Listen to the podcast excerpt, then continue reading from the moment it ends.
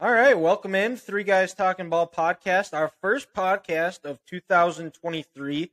It is January 5th, 2023. All right, I am two for two on saying 23 instead of 22 this year.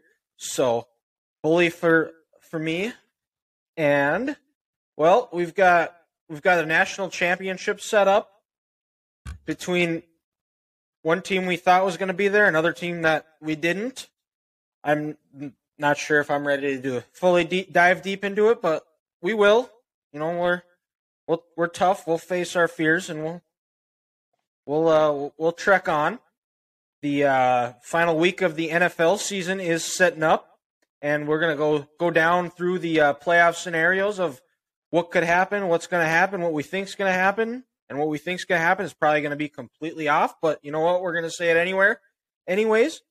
And the Bison are playing South Dakota State for a chance for their 10th national title.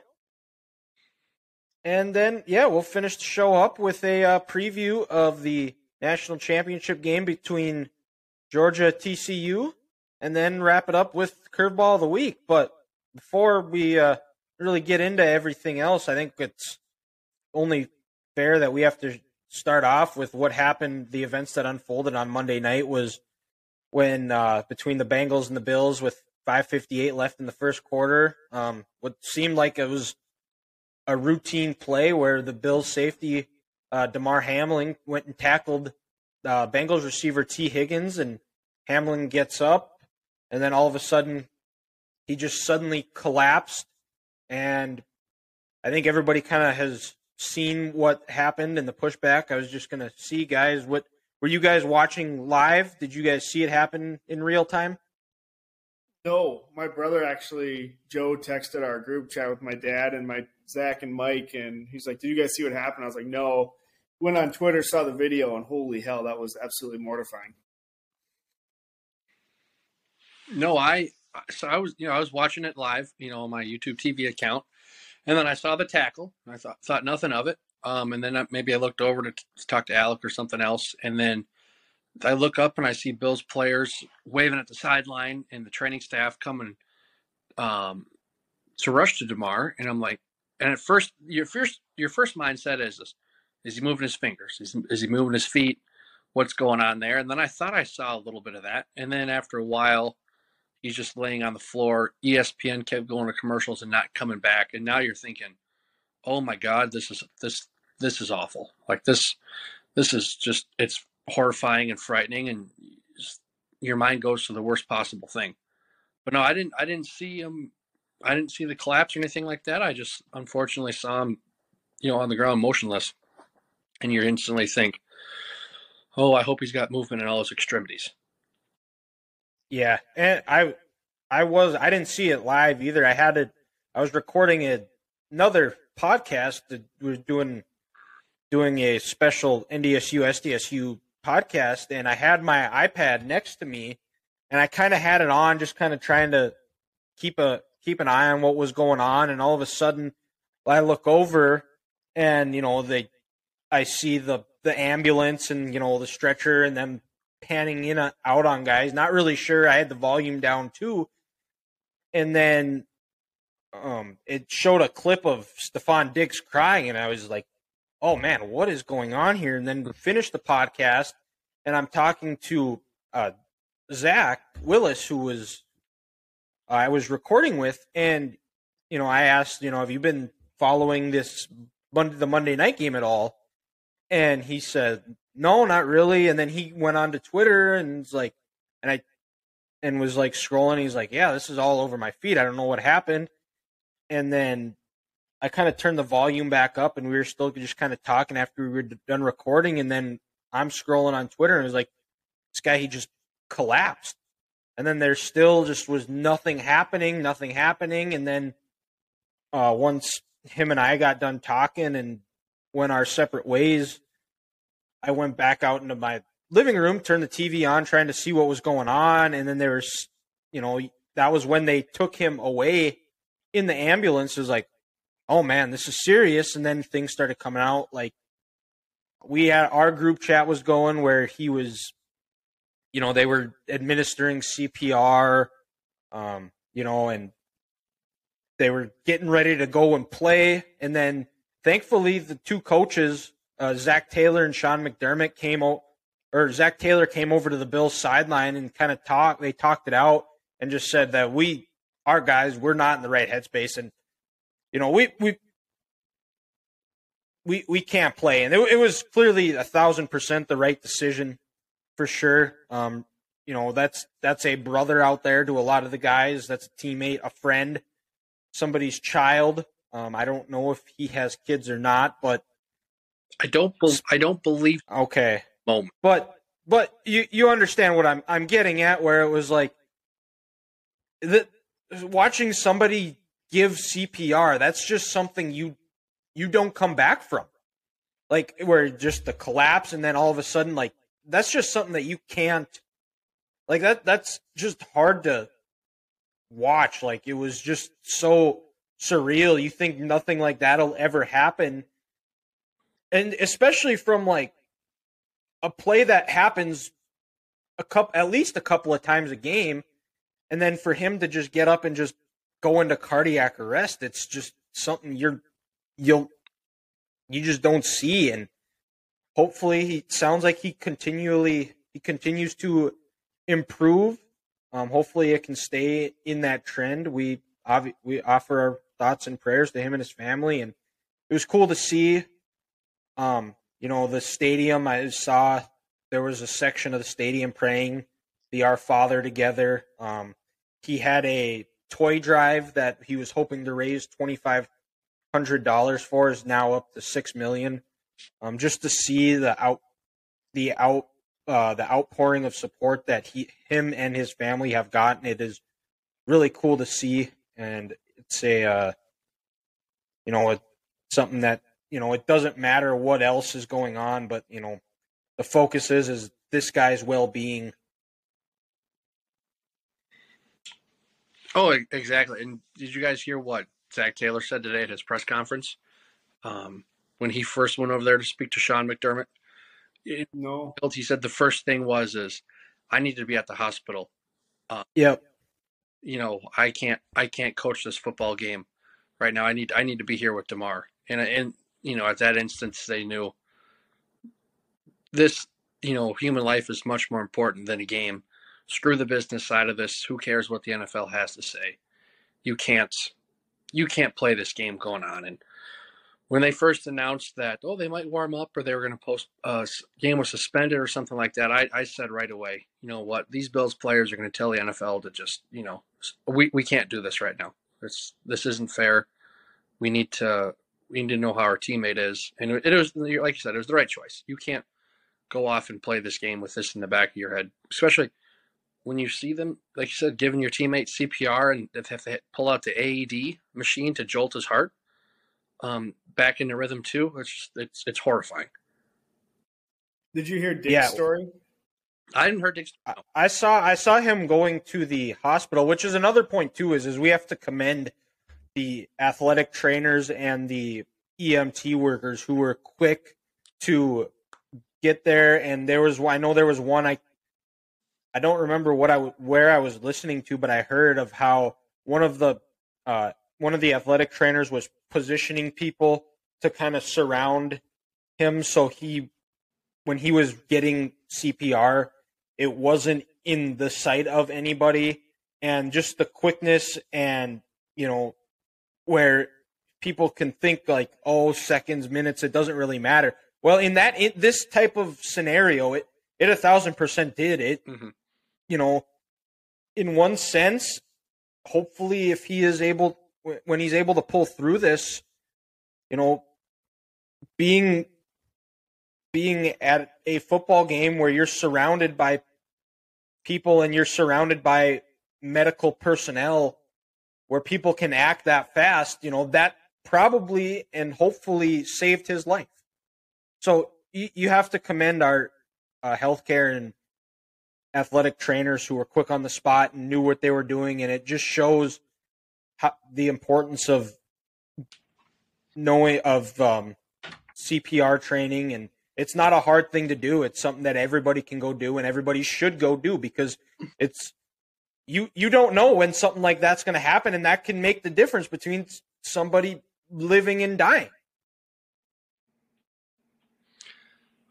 Well, and I I heard yesterday that you know each meeting before an NFL game, the referees and the uh, medical staff, the physical trainer, the physician, the athletic trainer, they have a meeting before games where they kind of put in you know a plan, an action plan in case something like this happens, and they say, hey, if one player does go into cardiac arrest, who is the lead? Um, so we so you have a visual. Um, you can say, hey, it's you know um, you know Dr. Steve over here from Buffalo. So then, for some reason, if this happens and it's a one in a million scenario, you you have those precious seconds and you don't have to worry about, oh, who's calling the shots, uh, and everything like that. So yeah, you know what? This is the first time I'm guessing the NFL has ever had to execute this plan. But this meeting before kickoff, like you said, you know, saved this young man's life. Yeah, um, go ahead. What was what was Diggs's story? Um, he tried to go to the hospital at like midnight, one a.m. He Ubered there. He had to have the Cincinnati Bengals ESPN beat writer vouch for him to get in because there were so many fans and stuff out there. Like they weren't going to let him in until the beat writer like literally told him this is Stefon Diggs, this is his teammate. Like that's how he got in. Oh wow, that's crazy. Like he actually had to like physically like force his way in almost. Yeah, And yeah, because when I saw the reactions live, Diggs was the first one I saw, and once once I saw him in tears like that, that's when you knew, oh no, this is bad. Like this, yeah, something is happening that shouldn't be happening right now. So yeah, Diggs, like you know, that was that was the first guy I saw where I was like, oh boy, this is this is scary and mortifying, and something's happening that shouldn't be happening. Yeah, and um, the, the Josh Allen um, Josh Allen's face is another one that I kind of remember distinctly, where he it looked like he just seen a ghost. His face was pale white. Mm-hmm. Um, but yeah, and then and then you go. Grant's the smart one and doesn't have Twitter or is locked out of his Twitter account. And it's fantastic, by the way. The the the the Skip Bayless tweet was I I think he's getting way more he's getting drug under the rug way more than he should because I I don't I think partially because his his the, the comprehension skill of skills of this country to be able to actually read everything and not just what you want to read because what he tweeted out I can guarantee you at Park Avenue in New York there was discussion of how things were going to get drug or how they were going to p- continue to play this game. And he, uh, and he's tweeted it out. I, I don't know, Grant, if you have seen the tweets yet, but, um, you know, he, he said, there's no doubt the NFL is considering postponing the rest of this game, but how? This late in the season, a game of this magnitude is crucial to the regular season outcome, which suddenly seems so irrelevant. Which he's saying, like, the outcome of this game doesn't matter. It's this it's Damar Hamlin's life, and he just got drug under the rug. Maybe it was it was poor timing, but those the difficult conversations of postponing the game and or continuing to play, they definitely were going on. Like there's no anybody who follows the NFL or has a I guess you could say a functional brain where knew that there were discussions of how this game was going to start back up. I don't think you can start it, and honestly, at this point, I don't even know how they'd even play it. Like, there's not time for it. I don't know. Like, I don't know what they're gonna do, but like, there's no way you can even play this game. Now, you're talking about like player safety this would completely go against it because either way, you're going to be looking at what four to five days max. To play like a COVID after. where they'd play it like they'd play it on like Wednesday or something because they're not playing it this week. And so then here's the logistical questions about that is is the city of Phoenix has a Super Bowl plant, hotels, entertainment, music people coming in from out of town and things are booked like that, are you going to just scrap all of that to determine who potentially wins the AFC North and if Buffalo can get can get a one seed or not. That's the logistical nightmare. I don't think the NFL wants to get around because the city of Phoenix the following weekend, who knows? They could have, uh, let's say, Well, the waste management is going on that same weekend Mhm. in Phoenix as well. But even then, the next, let's say the next weekend, let's say Phoenix, um, you know, where the Suns play, they they're on the, let's say it's the All Star break, the NBA All Star break, and they're like, you know, hey, they're they're gonna have a monster truck rally, or you know, something else going on in that city. There's just such a logistical nightmare to push this game back one week. Just just this game, not the whole league, just this game one week. I just don't know how the NFL can figure this out, and I'm glad I'm not in that situation. Honestly, just give them a tie. Yeah, it might be might be the only way for now because yeah, I don't I don't see it being them playing a game Sunday and then logistically it would almost have to be a, a Wednesday. They'd have to play finish the game Wednesday and then either play you'd you'd have to do it Sunday or Monday unless they wanted to have two Monday night two two games on Monday. That would be the only I think What Monday? log What two games Monday are you talking about? So no, like I'm saying, like so because week the last week of the regular season is Sunday. hmm They would finish this game Wednesday. So today, Ne- next Wednesday, I'm saying. I'm ex- so because week 18 starts Sunday, and then they would complete this game, the Bills Bengals game, next Wednesday, the 12th. okay. and then they would have to do the playoff games of It'd be their- the so if if the Bills if the Bills were to win and they'd get the one seed they'd have a bye Hmm. you would almost have to make the Bengals that Bengals playoff game I think they're right now depending well and it depends on what happened if they beat Baltimore that would almost have to be the Monday night game as far as from a player safety perspective Oh man, I I don't I don't like that. which we don't have to we that we'll we'll just we'll cross the bridge when we get there we'll we can move on from this you know Well, I saw someone else. It might have been Pro Football Talk tweet. If say the say the Bills or the uh, Bengals make it to the AFC Championship and they give the one seed to the Chiefs, do they make it be a neutral site or something like that for not having that extra game Oh, to, where they could have one seed? to determine who actually won this Huh. game. Mhm. that that is interesting What do they just meet in Detroit or something? Or I have no idea. Yeah, I have no idea. Maybe don't be don't. Yeah, Chicago would be cool, but I mean that's kind of in between. But the field's shit, so I mean you probably wouldn't. you could do Pittsburgh. You go to Heinz Field. That's in between. Yeah, yeah that's, yeah, that's not too far. I mean, Tennessee. you know, Damar. That's his, that's Pittsburgh's hometown. That that'd be kind of. Hopefully, he's that would be kind of cool yeah that'd be kind That'd be cool. Uh, or go up to Cleveland And finally they'd get to see a playoff game Honestly, honestly, Tennessee's like not like in between, but it's probably about the same distance for both teams. So Tennessee would be a lot closer for Cincinnati. Oh, Cincinnati's right there. You're right. That's Yeah, yeah, right, you're, they're, they're right. yeah, they're like, Okay. Oh, like three hours north of Nashville. Um, I I don't know. That's such a because it's right on the Kentucky border It's close. Cincinnati. I think Cincinnati guys actually is like Fargo Moorhead, where like the Cincinnati Yes. yeah Yes. it is Airport Yeah. is like actually in Kentucky. Well, we were looking at it like because we're me and Hannah might go down to Louisville with her brother, and literally it's like boom, boom, like in like, like uh, Indiana and Louisville, like Kentucky, is literally just like Fargo Moorhead. Yeah, it's okay yeah the, the, that part of Ken, Indiana that kind of curves down. Yep, Oh. it literally is like the other side of the river Yeah. to Nashville. Yep. Or uh, excuse me, to Louisville. So it's, it's they're all right there. Cincinnati's like right there at the, at the tip of Ohio too. okay yeah well we'll we'll discuss it when that when that time comes but how's you guys' new year's It was great. We spent it. Uh, we spent it cuddling, watching football together. Oh perfect It was just fantastic. A lot of chicken wings. Yep. Um, With some steak. some steak and a little uh, little dessert, little football. Life was good. I can't. Yeah,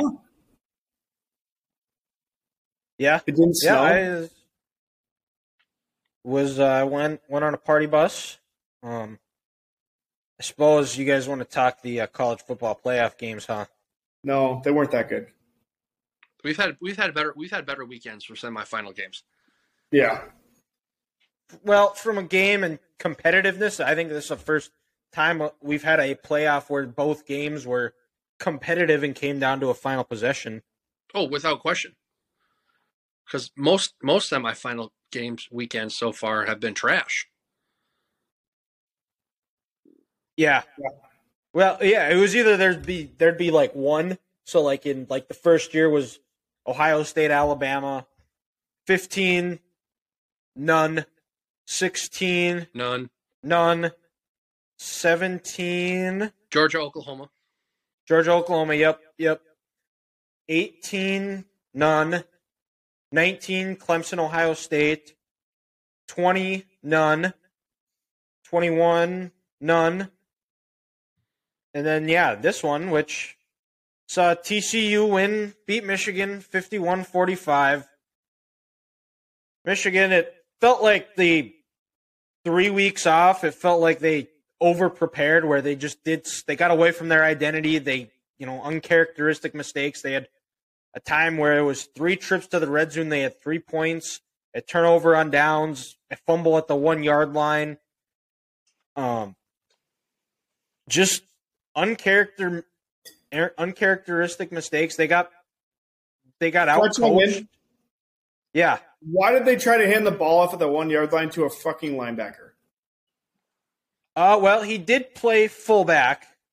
Um he they moved him the week of the Ohio State game because he was the one that threw the uh So a month. threw that jump past the Schoonmaker, and he had he had two touchdowns to uh he had two touchdowns in the Big Ten championship game, but Was Donovan Edwards hurt, or were we trying to get cute? Oh, it was just it was just a quick give fullback dive, and he didn't he didn't get his arm up big enough. Nope. I think, Because he doesn't have the experience. and he yes, and that was Exactly. That's not good. and well, and the other part of it too was, um, you know what what did the ref call? Yes, but the, the play before probably was a touchdown, but it was the play not before called that, that. was probably pass interference, like you said. What the ref call? You know, I'm don't change. We're not talking about this is the Michigan on defense. We're talking about Michigan on offense. this is just me. If you're Michigan, you have. But also, though, the other part too is is just QB sneak it. Thank you. You gain two extra blockers, Can't you? and you have an athletic quarterback, which is another part where it's like, you know, and they didn't use start using JJ's legs until it was too late. But if they use that from the start, because they haven't hardly shown it all year, they did right away when he first got in, and then they kind of just didn't use it at all because they didn't really need to because they had Donovan Edwards and Blake Corum. And you know, we talked about it in the in the uh, preview episode of you know Michigan has to force TCU to kick field goals in the red zone. TCU didn't kick. TCU converted all of their red zone opportunities into touchdowns. Mhm. Michigan didn't. Credit to TCU, their defense bowed up. They played tough. They, you know, they play a three-three-five, but they're physical in there. They're, that that nose tackle is a big dude who caused a lot of problems. Um, you know, uh, TCU they you know they made the plays when they had to. Michigan didn't. Duggan Um, ripped your blitz, like destroyed. Yeah, he did. Yeah, well, I, mean, you know, the the Quentin Johnston, the seventy whatever yard yard touchdown, where, um, you know, it was if DJ Turner makes that tackle, who knows? We M- Michigan might be playing on Monday night, but, um, you know, credit credit to TCU, and I think you got to give credit to Max Duggan too, because this was a guy that was benched to start the year, and he could have it, it, it, with transfer portal, all of that. He could have just left and said, "Oh, these coaches don't like me," you know, poor me. You know, I I'm not going to play here. Mhm. But he stuck it out, and he's playing for a national title on Monday night. And there was I was lis- listening to uh, Bruce Feldman on the Rich Eisen show today, and he was talking about how there were D, D coordinators in the Big 12 told Bruce that they were telling teams, defenses, to not hurt Duggan because they didn't want to play his backup, who was the original starter. No kidding. Who, Yep. Who's his backup again? It was like Chad Morris or something like that. Chad I Morris think. Jr. Maybe. I mean, because Chad Morris, he was the old coach at Arkansas and SMU. Remember, and formerly yeah, coordinator at uh, at Clemson. yeah. I I don't know if it. Uh, I'll let you guys do your reaction to the game, and uh, I'll look it up and get you an answer by the by the uh, by the time uh, you guys are done talking. Well, one one thing I noticed is, is you know, Dylan, they showed up that the stat for Michigan over these last like six years in, you know, their their bowl games, and it's loss, loss, loss, loss, loss, loss, loss. So, I'm just curious if Michigan as a whole, like for their coaching staff, if this is a a Jim thing that he needs to self evaluate or his assistants. Why is this long layoff getting the best of them? I just that's So thing I, I just kind of saw as like a broad statement because it's like have not had success in this postseason really since his first year there. I mean, ever since then, it starts with that loss to Florida State, and it's like, you know, you truly want to be an elite program, you have to win a postseason game and just not beat Ohio State, you know, the Saturday of Thanksgiving. Um, with that in, to your point, they were uncharacteristic, I think, in this game with their play calling. Uh, their defense seems, you know, to be out of place, missed tackles. So just, I don't know, something was off with this team. Maybe they were looking ahead. Maybe they thought, hey, we can beat the hell out of these guys. You know, they play in the Big 12. They've played in like I think 10 one possession games this year and they won them all. They just, they just, they didn't look prepared. And it, it seems like unfortunately that's a trend. Yeah, I th- I think sometimes too with that long layoff where I think sometimes coaches they just overthink things. They think, "Oh, well, if we stick with what we do best, you know, we we can't." But you know, they they over prepare, they overthink, they they do try to put in too many new wrinkles. Maybe I don't I don't that I can think of that where it's like kids aren't, you know, it's some tougher, more difficult concepts where I think you need to go simpler with in these bigger games where you just you just play fast, you focus on what you do, like what we talked about is is just do what you do best, Mm-hmm. go and when you know what you're going to do and you know where a guy's going to be or where where you have to be and you have the defense or offense guessing that you gain an advantage because you're just faster and you're quicker where your brain's going and then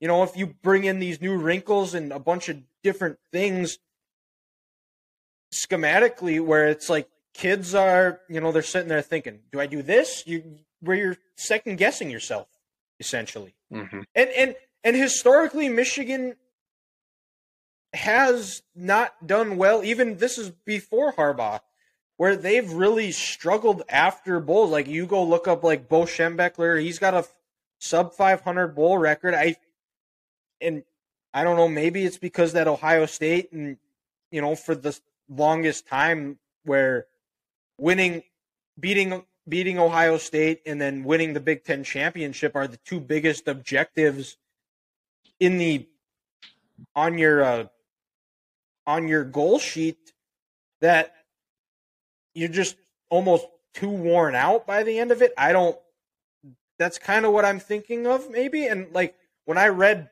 uh, bo schembechler's autobiography he talked about it where it was like i don't i know i don't have the best bowl record. And i think it's possibly because they've put so much into uh into beating beating ohio state and beating and winning the big ten championship. And right now at this point um we if we want to go the mirror positivity here is Michigan's going to bring back, they're going to bring back their quarterback. JJ is going to have an entire spring ball to throw with the receivers because he was out last year in spring because of a shoulder injury. Uh, Donovan Edwards is going to be back. I don't particularly believe this, but there's been some steam of Blake Corum possibly returning. Oh, I don't think that's going to happen, but you know, him back. They're bringing- If that did. What's that? You'd have to wonder if Edwards would even stay if Corum came back. Oh yeah, I think he would. Mm. I I'm don't just see why he I'm wouldn't. just curious. Today's, today's portal era, I don't know if he would. Wi- And and with these running backs, if I am if you're Blake Corum, you you had a great year, maybe one of the best years in Michigan history. Uh, coming back to Michigan, how is that going to help you in the NFL standpoint? Go and get your bread. Go Yeah, well, get your and I- money. exactly. And you can Oh. always come back to Michigan and be a legend in Ann Arbor if football doesn't work out in the NFL. You just walk anywhere in Ann- Arbor and say, "Hey, I'm Blake Corum," and people are they're going to be throwing hundreds of thousands of dollars at you. So, and especially now coming off this knee injury, why come back to Michigan and have another 300 carries? Just go to the pro, get your go to the pros, get your bag, and you know start building generational wealth. Yeah, and uh, they've got a good good recruit that they're pretty high on coming in in uh, Cole Cabana, and then um, C.J. Stokes. He'll have a off season to get bigger, learn the playbook, have a full spring ball.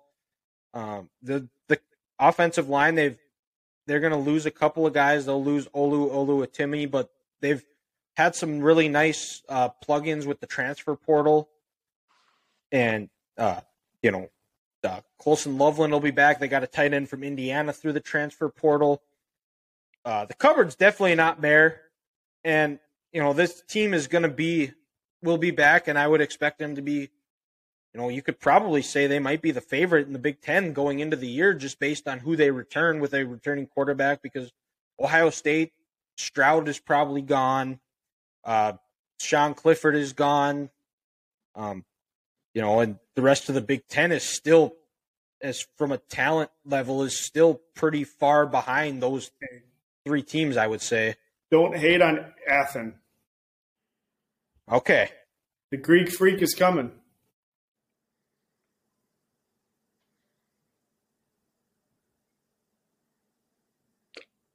Uh, as, I think there's only one Greek freak, and in, in all seriousness, we need to respect Giannis. Yeah. Um, I'm just, he, he, he plays in Milwaukee. I just, I, I know Milwaukee's an absolute shithole. Fine. We'll call him AK8. That that that's fair, yeah. But the Greek freak is reserved for one person and one person only, and that's Giannis Antetokounmpo there in Milwaukee. He's also called the Greek rifle, is another one people have called him. Okay, that's fair. I can get on board with that. But like I said, the Greek freak is reserved for one guy, and his name is Yes. Giannis. I suppose you're right.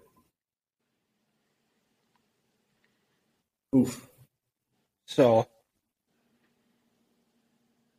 But you guys got anything else on the uh, Michigan TCU game?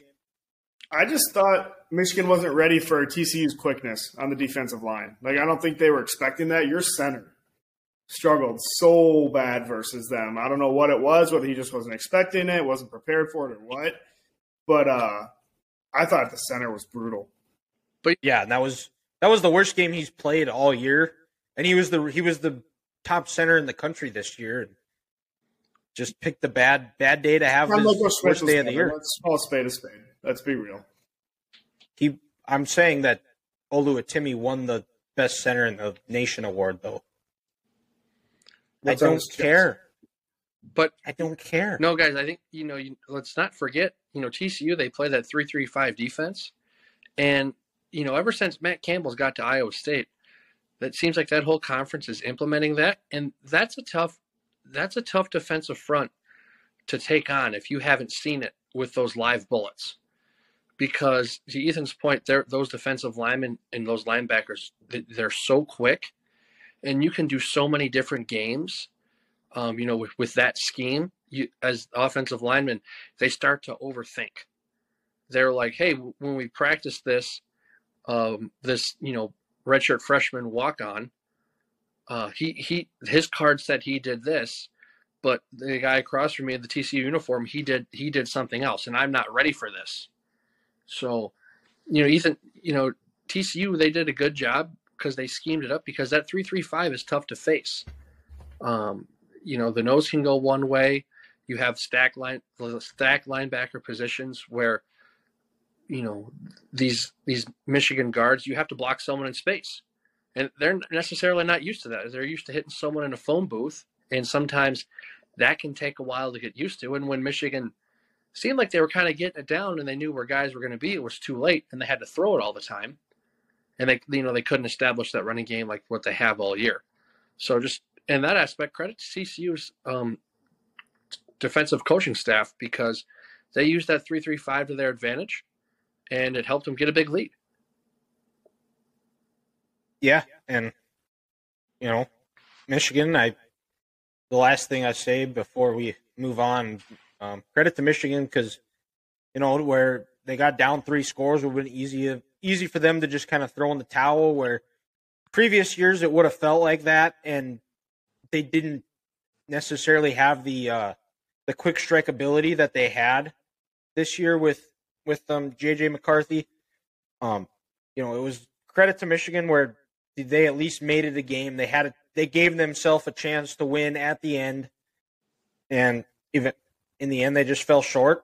Uh, I guess it was it was closer than last year, and maybe third time's the charm. Well, I guess we'll find out.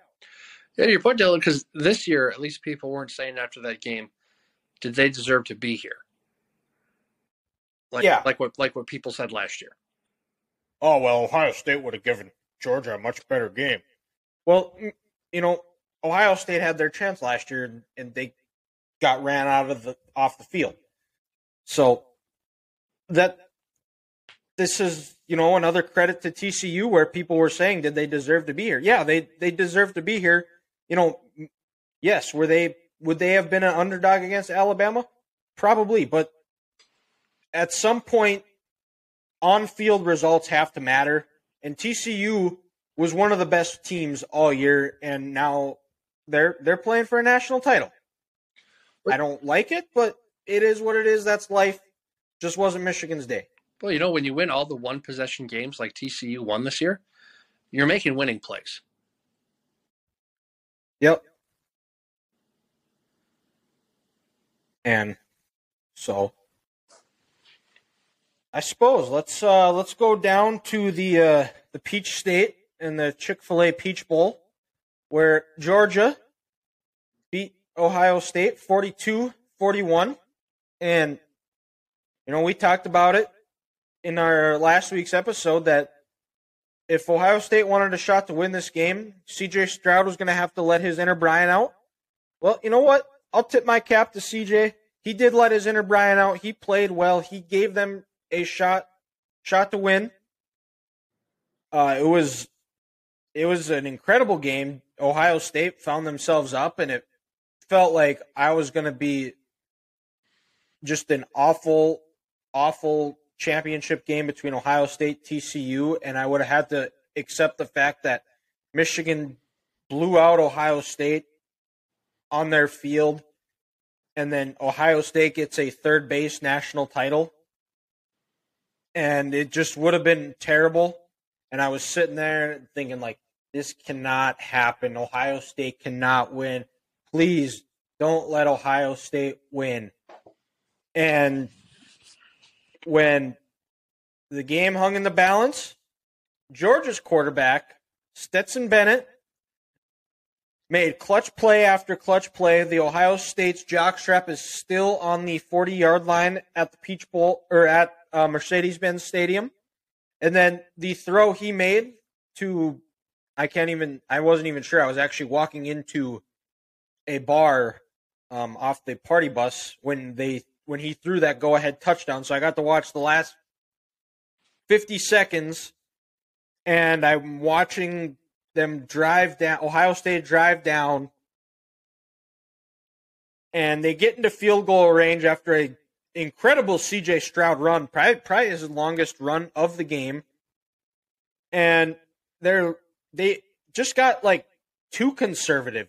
And I, I don't understand why, because they still had a couple of timeouts where you know they had there was an almost sack on third down where that would have completely taken them out of field goal range and they would have had to try a try a hail mary, and then the play before that, I I didn't understand why they wouldn't try to run like a QB power, a play that they have had had success on before, to get a little bit closer, make it a little bit manageable.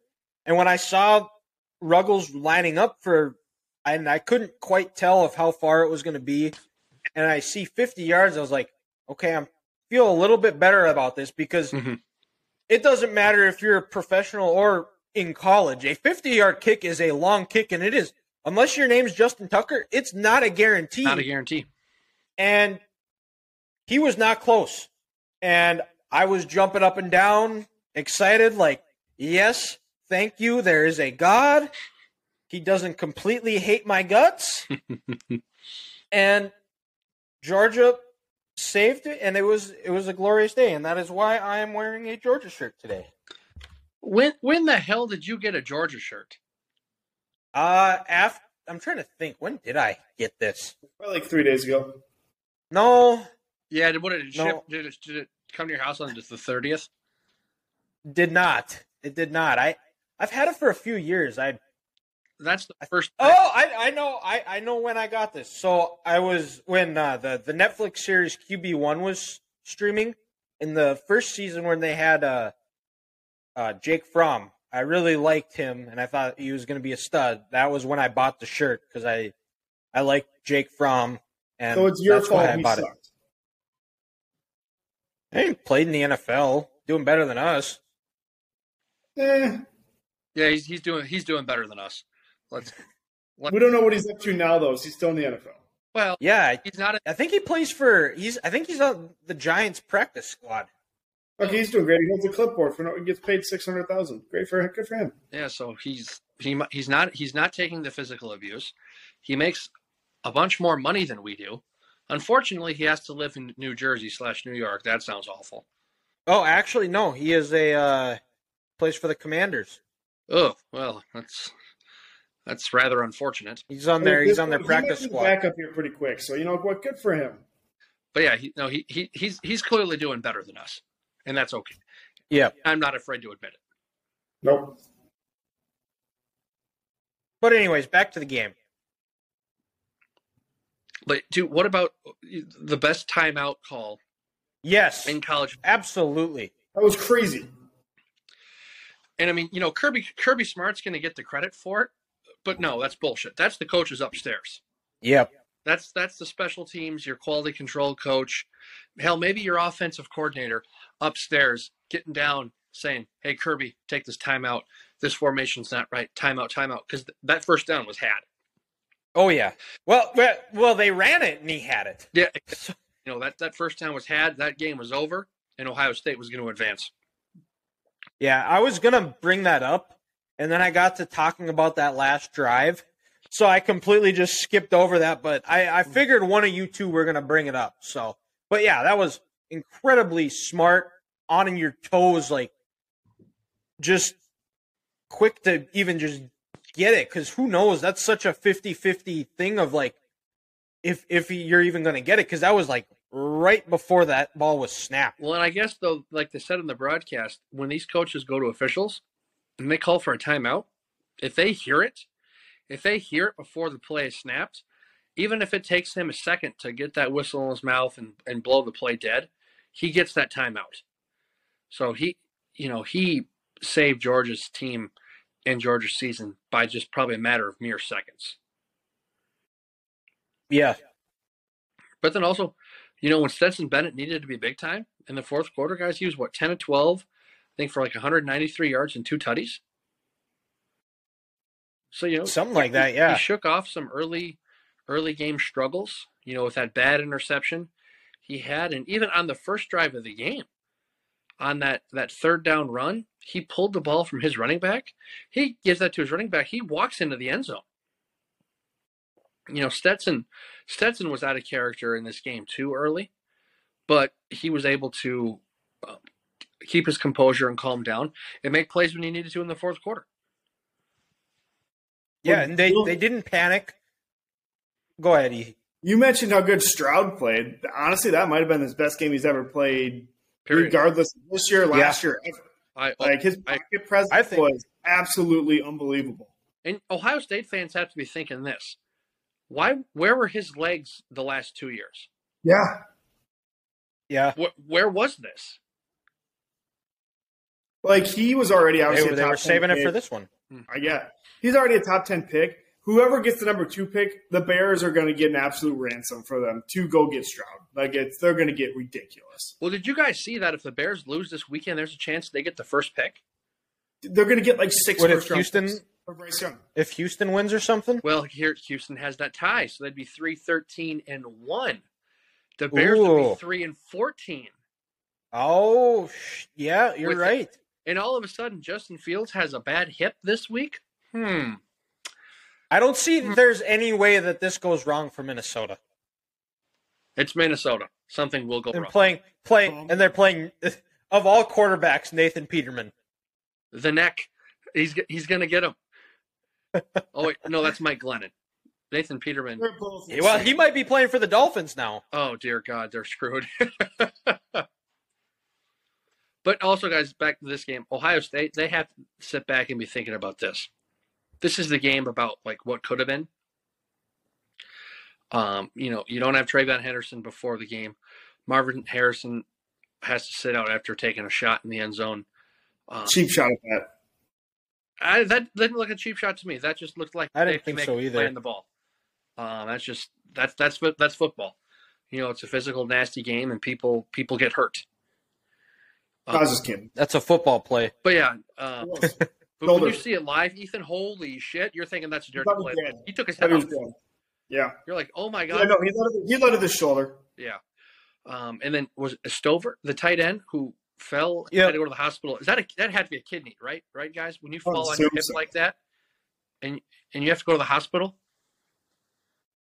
I think so. Uh, It has to something kidney. like that. I don't know. Left, lower left back. Yeah, but yeah, Ohio State, just with the amount of injuries that they had and to be this close, they're going to be thinking about what could have been for a long time had some of these guys not gotten hurt. But unfortunately, it's part of the game. There's, you know, it's just it's hearsay and it's fun things for us to speculate and talk about, but eh, that's not, you know, no one's going to feel bad for Ohio State because they had injuries. Yeah. It's just it's the way it, the way it goes, the way the game is played. Because Washington went out early for Georgia too. That's right. Yep. So Yeah, it's- tight ends. It's this this late in the season. You're going to have injuries. It's, Well, it's you just know, Nolan Smith had a torn pec and hasn't played since the Vanderbilt game for Georgia. yeah.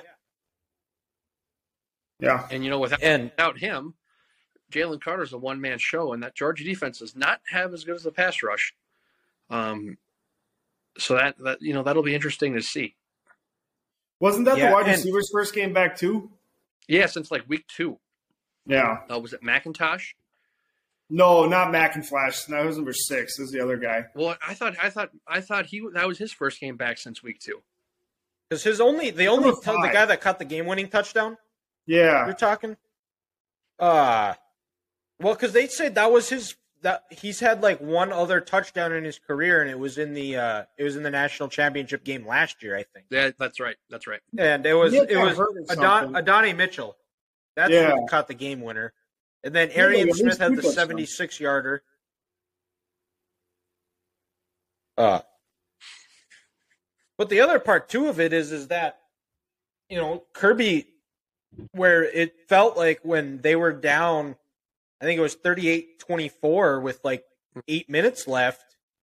He kicked the field goal. Credit to him to kicking the field goal where it was well, and they converted a fourth down the play before or the the uh, um set, set, earlier on that drive with uh, Bowers, and it was I was part where I was on a bus, so I was kind. It was kind. my phone was loading, so we were leaving right as it was fourth down, and I didn't know what they were gonna do, and I finally was able to get my phone pulled up and be able to watch it, and they were reviewing it. And the other part too that sucked about like watching it on my phone and being in a bar is I didn't get to hear the broadcast at all, so I had no idea what was going on.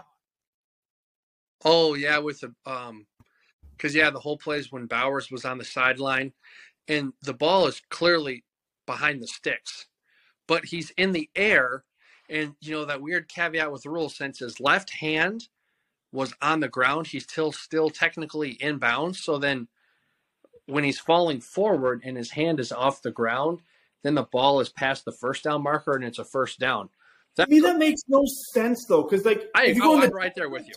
you know, I'll just say this because I saw it on a blurry the phone. My saw it on my phone, and just watching it on my phone, it looked like a first down to me. So I'm just gonna roll with it that it was a first down.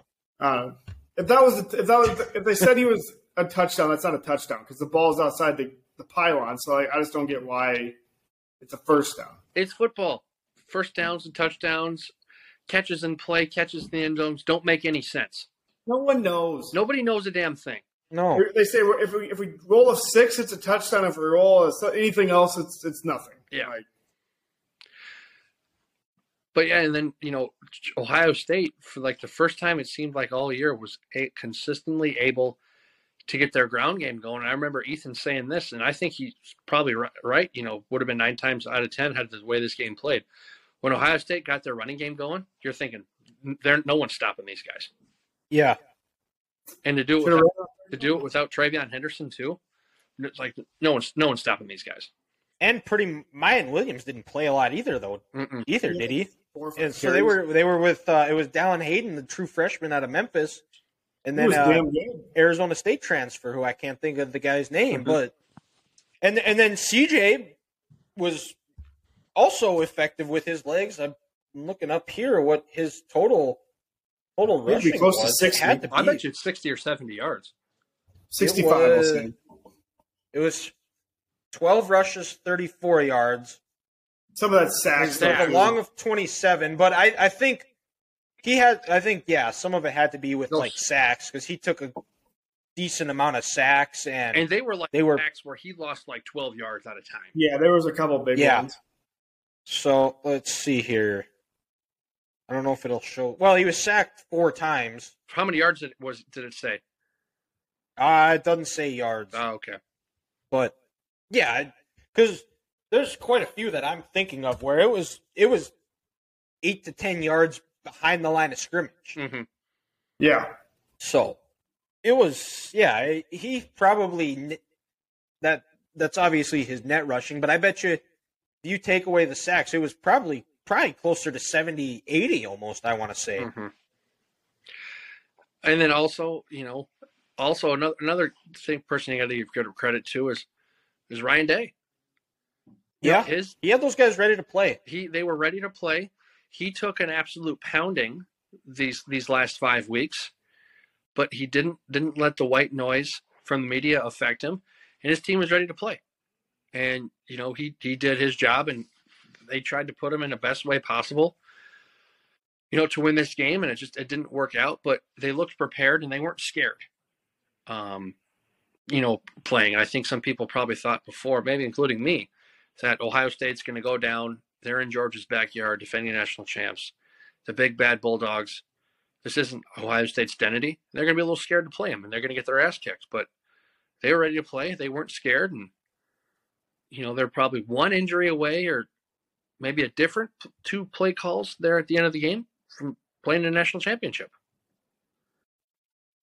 Yeah, I'm looking right now, and he had sacks of 10 yards and 9 yards. 18. So there's 56 right there. Mm-hmm.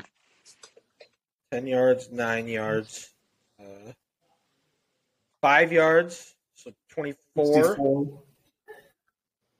Uh, and this is this is great radio, by the way. Hey, we're figuring it out. We're doing math. So we're at what, Math. 64 yards right now I think so. Yeah. the Yep. ground minus the stacks. And uh, Well, while he's and counting 12 this- yards. 12 yards. Okay, so you had so 76 76. roughly. 76, yeah. So, yeah, give or take. But Uh, yeah, so go ahead. Grant, I was just going to say while Dylan was doing the math, uh, two of our final four teams are matching up tonight, and it's been a great game so far. Um, uh, who's who's who we got again? Who's it? Who's it? Who's, TCU and Baylor. he's, ah, yes. Eh, Great game. So yeah, that far. would be uh that'd be quite the year for TCU. Uh, national championship and a Final Four appearance. That's Twelve and one right now. things are things are good in Fort Worth. Isn't Oklahoma the only team to have um, a Final Four team in the college football playoff in basketball in the same year so far, if I'm not mistaken? So far, I mean, Florida would had the be in 16. both. Yeah, but I'm like, Yeah. and I'm saying like the You just year. college football playoff. Yeah. Yeah, college football playoff and Final Four. Yeah, because that would have been 16 or the Yeah. 15, 16, and then Oklahoma with Buddy Heald. Yeah, I and I know Baylor. You know they they did it reverse where they won the national championship. Oh, I know the football team they didn't make it. Never mind, they just won. the They've Big never 12. made it. Yeah, Yeah, they just won the Big Twelve. Yeah. but suppose we'll uh, we'll preview we'll preview the national title game a little bit uh, down the road here. We're gonna go up to the NFL. We're gonna go over some playoff scenarios right now uh, to win the the win to win the AFC South. It is Jags Titans on Saturday. Jags, whoever wins, they're in. There is a scenario where the Jags can lose and still get in. They need the Dolphins, Patriots, and Steelers to all lose for for that to happen. What in the hell? Or is that just everyone? They'd all be they'd all be eight and nine. oh Jesus Christ! What a shit show. Some Right? Some of these scenarios are just absolutely wild. yes, What the so I'll I'll go over them and then the for the for the AFC North, Bengals Ravens, whoever wins, uh, both teams are in. They're just playing for a seed. They're playing for a home game and Yep. Probably a chance to play the Chargers. Yeah. Yeah. Congratulations. Call me crazy here. Pump, I'm pumping the brakes on this real quick. Would I almost wait for it, folks? Rather lose that game and then have to play Jacksonville on the road? They're Rob- playing really Even though I don't know if you'd want to play Jacksonville on the road because that place, when they when they are good, they they get rowdy. That That's pool true. will be filled up. It's going to be hot, Oh, it's going to be hot. That offense is starting to click a little. and Trevor Lawrence in a big game. That I've seen it enough times. That dude shows out. He's usually pretty good. Yep. And, you know, their defense is flying around right now, too. Yeah. And, you know, Dougie. Dougie P could have benched some starters last week and said, "No, this game don't matter." But he he gave the Texans everything they could handle. He took everyone out. That of was half a that was a good win for them where they just went on, on the road, going into it again. Did what they should have against the, a lesser opponent and just You know, and humiliated them. I understand Houston's like two and thirteen and one on the year, but anytime you go on the road in the NFL and put up what 31, 34 points and only give up three, you're doing something right. It was like Yeah. twenty-one nothing at half or something, and Mm-hmm. it wasn't close. Do you guys want to hear the uh the scenario for the seventh wild card for It's each team just that's in the running? I need it all. I'm my brain confused. Okay, so we'll start with which we already covered the Jaguars for the seventh seed. Who of the three teams do you guys want next? Patriots, Do Patriots. Dolphins. Actually, you know what? No, you know what? We're gonna go Steelers because I don't think I named the episode, but we're we we name this is episode fifty eight, so it is the Jack Lambert and Derrick Thomas episode. Shout out to Derrick Thomas. Honorable mention Von Miller. 58's a good number. Good NFL number. It's a it's a very underrated number. Do you guys know who Jack Lambert is? Well, duh. Okay. Yeah, Ethan, do you? I honestly have no idea. He was a linebacker for the Steelers. Miss missed this was missing. Just just look the guy up, and and and you'll understand why the why we we named the episode after him. So the Steelers, which great job by Mike Tomlin. That throw Kenny Pickett made on Sunday night was an incredible throw. That is an NFL throw, and that's why they drafted him. Where because when he threw that, Najee Harris wasn't open. But But by the time the ball got there, he was open. Steelers won. And now Mike Tomlin's got a chance. If they beat the Browns, he's still never going to have a losing season in the NFL. that's incredible. And and they seem to seem to uh, like the direction they're going with Kenny Pickett. I still think they defense outside of the pass rush needs a lot of help. I still got to work on that offensive line, but that's an off-season podcast where we'll figure out the Steelers struggles. Maybe Mike Zier will come back on and discuss the Steelers with us because he's a Steelers fan. But so the Steelers, they have to beat the Browns. They need the Dolphins to lose and the Patriots to lose. Okay. The Dolphins, they need to win. They need to beat the Jets and the Patriots to lose. Doesn't matter what the Steelers do because the Dolphins have the the head to head. Type. One question on the Dolphins: Who's their quarterback? Yes. Uh, it'll be Skylar Thompson and Mike Glennon. Oh boy. To be honest, Skylar Thompson hasn't been terrible. No, he hasn't. He hasn't. No, And who do the Dolphins The- play? their offensive line and, and, and the play calling has not helped them out at all. Mike McDaniel is And wasn't he their running the, the running game czar in San Francisco, the quote unquote running game czar? well, yeah, he put it together. He didn't call plays though. Yeah. Um, but appar- allegedly his title was yeah, offensive coordinator slash running game coordinator. well, if he runs I, the ball, I'll, I'll say this: he's done a better job than Nathaniel Hackett. So He's got that going for him. The bar Yeah. was pretty low with him. also true. Uh, and then the Patriots, they have to beat the Bills. They they uh, yeah they have to beat the Bills or the Dolphins have to lose. Mhm. Okay, so back up. So so they win versus Bills. They're in. So they're win, they win it in. That's the clearest route. Okay. The pay, uh, if they don't win, they need the Dolphins to lose, Steelers to lose, and the Jaguars to win. Okay, so here's my question: What happens if the Jaguars lose, the Patriots lose? Well, I guess if they all lose, the Patriots would keep it. No, so it, it, so if the so if the Patriots, Dolphins, Steel Steelers, and Jags lose. the Jags would be in. Oh, that's Because yeah, that was the that was the first scenario I said is that the Jaguars get in if there's a if they lose versus the Titans and the a, a loss by the Dolphins, Patriots, and Steelers. This league, baby. that, that's just absolutely dookie. I, you know what? I'm here for it. I hope it. I hope it happens. So there's going to be ab- absolutely utter utter chaos this weekend. Oh, absolutely. So, so what? Uh, what? What? What? What do you guys think happens? What's uh? What? What? What? What are what are your brain biscuits turning up in your heads of yours? What's going to happen? What do you guys think happens? I I think the Jags beat the Titans. Titans are just way too beat up. It sounds like Derrick Henry's going to play. I think Well, yeah, but they're starting Joshua Dobbs at quarterback. ex- well, that that's why I think the Jaguars, the Jags win. We also probably shouldn't underestimate Mike Vrabel, but But the problem is, is you know they're they're they're almost too beat up, and I think it's too much to overcome. So Jags win. Jags are the four seed, Mhm. right? yes, Bengals, Ravens. Lamar's probably. It doesn't sound like Lamar's playing. I don't know if he's even practiced yet.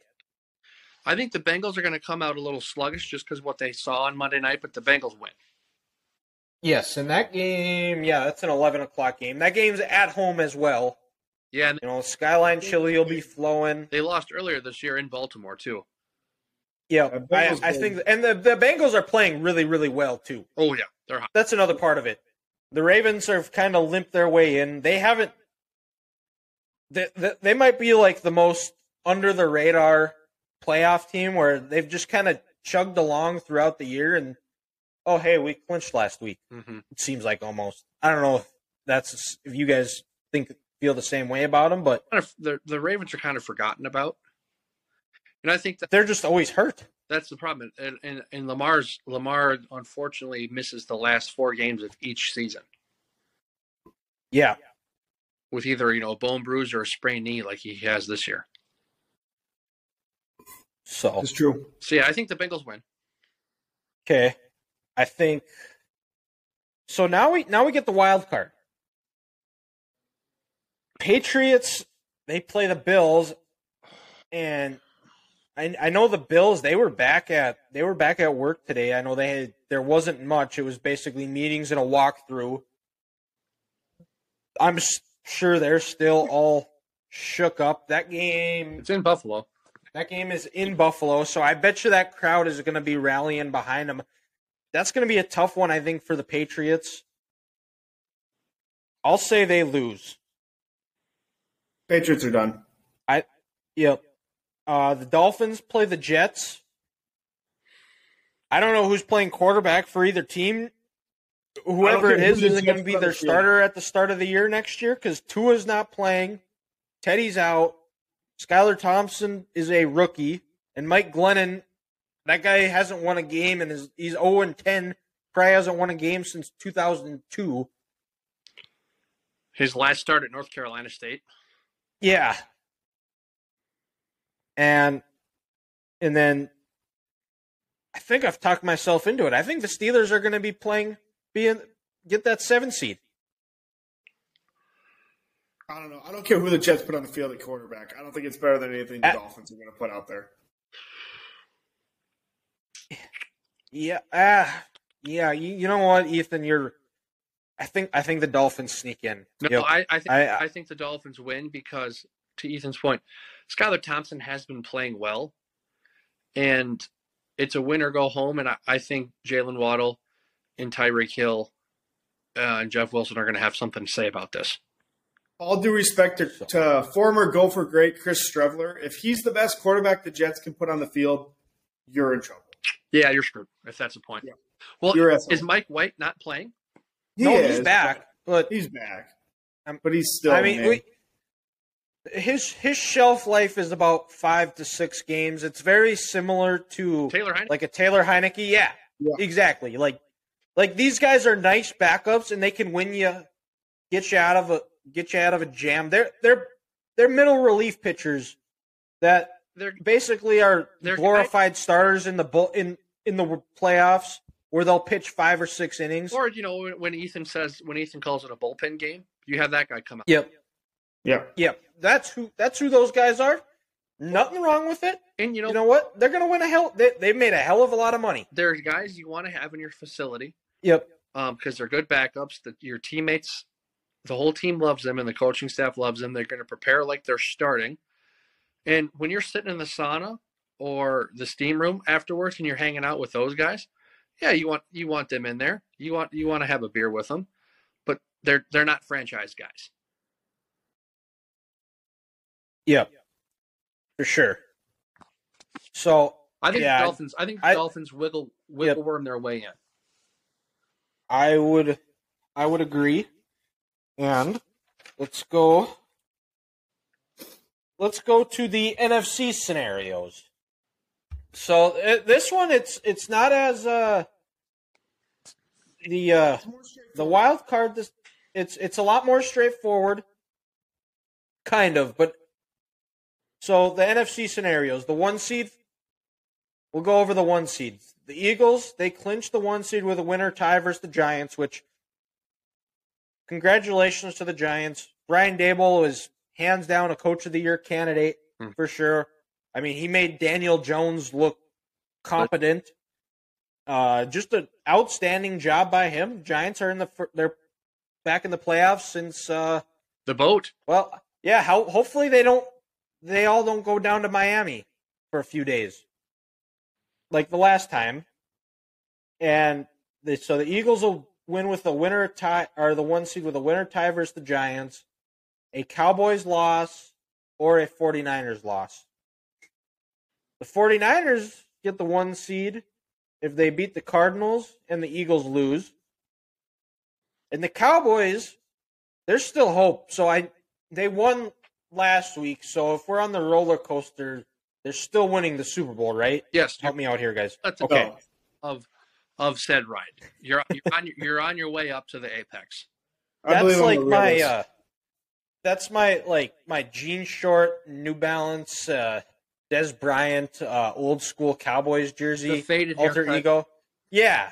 Yeah, that that that's like the my my stereotypical Cowboys fan. It's the starter. That's where we're, we're going to the we're, we them boys and we're going to the Super Bowl, it's right? The, it's the Cowboys starter pack. Okay, so we're still on that. So they can get the one seed Hey, if they beat yes, the Commanders Yes, and the yes, Eagles lose Yeah, and a yeah. 49ers loss or tie. ESPN says it's a two percent chance the Cowboys get the number one seed. So you're saying there's a chance? I gotta get that. Get it. Get that for a button. Yep. Uh, Well, I'm gonna. Can I answer this question in terms of the yes, seed? Uh, it's gonna be the Philadelphia Eagles. I would agree with The- you. That game is that game's in. It's in Philadelphia, Yep.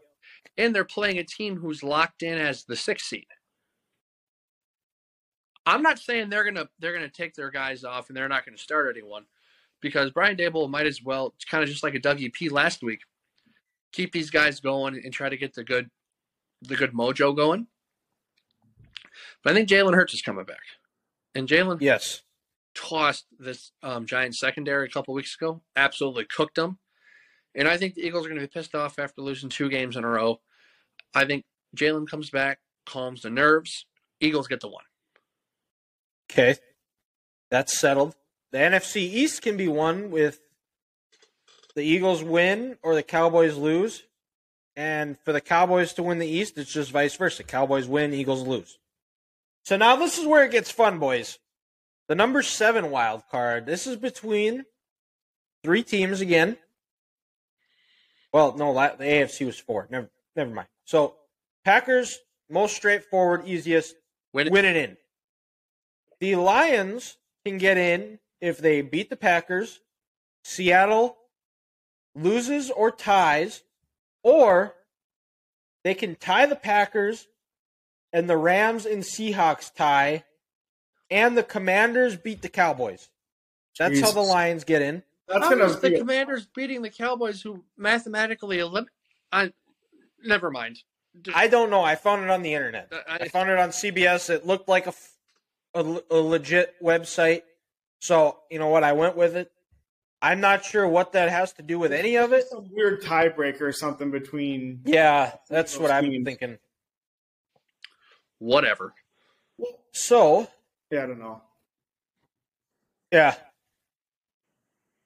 And Seattle gets in if they beat the Rams and a Packers loss loss or tie To the line. or Yep, or they tie the Rams and the Lions and Packers tie and the Commanders lose or tie versus the Cowboys. What is going on? That is so much to digest. I don't know what to say. I, I think I figured out the whole if both if the Packers Lions and the Seahawks Rams tie, why S- Washington comes into it. It's got to be something because all three of those teams would be tied. It has to be something with conference record at that point. And maybe, oh, could be. maybe they all played the Commanders, Well, the Packers lost to them. and the Lions beat them. The Lions beat them. Yep. And then Hmm. Seattle beat the Lions. Okay, yeah. So like, like And I don't know, and I don't know if Seattle and the Commanders. I don't know if Seattle and the Commanders played though. I don't think they did. But to Ethan's point, it all comes down to record and conference. I think that's what it comes down Yeah. to. Mm-hmm. Still have no idea why that tie for whatever it is is in there. Yeah, Well, that's just that's just straight dookie. No idea. I am not seeing Seattle. Yeah, Commanders in Seattle did not play this year. But um, no. So I think it's going to come down to Sunday night. It's going to come down to Seahawks and Packers, because I think the Seahawks beat the Rams pretty easily. That game is that yeah, and that game is in Seattle. So Yeah, the twelve. CenturyLink's going to be going bonkers. The 12s are going to be fired up. The Rams, it's a lost year. Um, you know, with all these injuries and just, you know, being shitty as the defending champs. They they got their flights to Cabo booked. So, I'm going to say the Seahawks win that. And I saw a stat today, guys, that Aaron Rodgers is 4 0 in playoff games where he needs a win in the last week of the regular season to get in. And I, I think we're going to make it 5 and 0 on Sunday. Yeah. But then, Uh, well, but you know, we did say this though. This we did after after Hard Knocks and the Lions concluded. they did say this the that they would knock a team out of the playoff. Is this the game? Is this this is you know if you're the Lions and you're looking at this, this is the game that you're looking at and saying this is where we we really can say we as a franchise we've turned that corner of we aren't the we aren't the lovable loser Lions Mhm. that we've been for the last since Barry Sanders was there. True. You know, I think they Lions- win and and I think it's I think if Seattle wins in the af- in that afternoon game, They're, I think that might even be a more dangerous Lions team because they have nothing to play for. They're going to be throwing the kitchen sink. And I mean, they're Super Bowl. that Joe Barry is still the D coordinator for the Packers. He's bound to screw. I, I think if you're the D coordinator for the Packers, your your job is to just screw shit up. It's part of the it's part of the job description. Exactly, and and their special teams is still they've been better, but I they still have a lot of a lot of gas. They had a block punt last week against the Vikings, and we won't discuss that game at all because there was nothing Nope. to discuss And that's other than Well, the block punt. that was the a Packers- game. You burned The the, Packers' uh, play action pass or defense just still sucks, and that's literally what the Lions absolutely excel at. Like that is one hundred percent Goff- the best in the league. And Jared Goff, I believe, is four and one against the Packers lifetime. Honestly, I think the Packers are going to lose, and a lot of it's going to be those two rookie DNs. They're going to create havoc. So yeah. So the so the Lions will play spoilers according to you guys on Sunday in Lambeau. Yeah, I have playoffs. not. I haven't said that yet. Okay. but you know i'm not i'm not going to be sad if the cowboys if if aaron rodgers is not in the playoffs Well, why? or the If packers gets- at all If he because he's going to have to play the Niners and lose to them in the playoffs again. This is also true but just when the pack the pack they're so much better when it's so much better when packer fans are quiet and they have nothing to say Well, they and they're not in the playoffs they can just go back to their Velveeta, Velveeta bath they were taking. yeah exactly or their local creamier creamery because they're not that special Well, yeah, they and where they only make forty five thousand dollars a year. Yeah. Exactly. So, you know, I hope the Lions get in. I think that would be fun to see. I think it would be absolutely electric at some point if they were ever to win the North and get a home game because oh, the roof. they they might burn Ford Field down. That place was nuts. Yeah, hmm exactly. So, I guess we're uh, we'll just find out and see what happens. And we've got two games left to uh, left to recap, and we're gonna we're gonna start with a game that's going to be played on Sunday, the FCS national title game between NDSU and South Dakota State. Games at 12 Mountain Time on ABC. So this game is going to be nationally televised. Sunday. As- hmm yeah. Yep. Really? Yep. They uh, there was an opening slot for on ABC that day, so they decided, you know what? Why not put it on nationally tele- national television? South Dakota State's five point favorites. Uh, they played once earlier this year. NDSU blew a 21 7 lead. Uh, this is going to be first championship matchup between the two. Uh, they've met four times in the playoffs before. NDSU's won all four.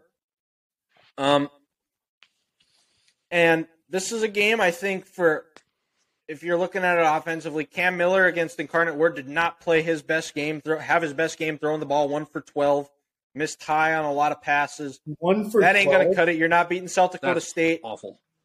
You're not going to beat South Dakota State if you go one for 12. I think Cam knows that. He's got to be the best quarterback on the field. He has to have the best game of his career, for sure. Uh, South Dakota State, their defense has been really good.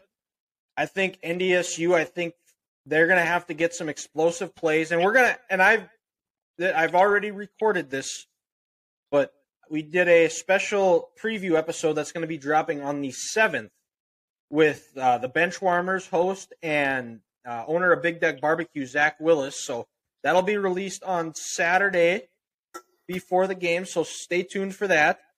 Uh, but they're going to need an explosive play. They're going to need like a 50 plus yard TD at some point. Uh, I don't think they're going to be able to consistently go and drive down and get uh, sustained drives against a solid, good South Dakota State defense. Um, and when they do get down into the red zone, they have to finish with touchdowns. Field goals are not going to cut it. They're going to have to find ways to get in the end zone, which is, hmm. which they've in championship games. That's what they've been able to do is they've been able to find ways to get into the end zone instead of settling for field goals. Defensively, they they have to contain Isaiah Davis. Big thing is, I think he, he's going to get yards. They just can't let his his runs, his big runs, become big big runs. You know, keep that. You know, a ten yard gain isn't the worst. You know, if they're able to limit limit him to that, I think they're going to set themselves up for a for a shot to win. Um, another one is Gronowski, who's they've they've seen an uptick using his legs more more in the running game as he's gotten healthier as the years gone on. Be alert for that, and, and also try to limit that and don't let him keep him in the pocket, get pressure on him. Don't let him get out and extend plays, which is going to leave open guys like the Janke twins and Tucker Kraft who can get open, who are very good receivers. And then they have to get pressure. You know, they, they're going to need three plus sacks, force at least a couple of turnovers to have a shot, steal a couple of possessions if you're NDSU on defense. Uh, be alert for some trick plays because that's a, versus NDSU. That seems to be when South Dakota State likes to pull out those trick plays. And then finally, like I said on the offensive end of the ball for for NDSU on the defensive side, find ways to bow up and make South Dakota State kick field goals in the red zone. Because field goals aren't going to beat you.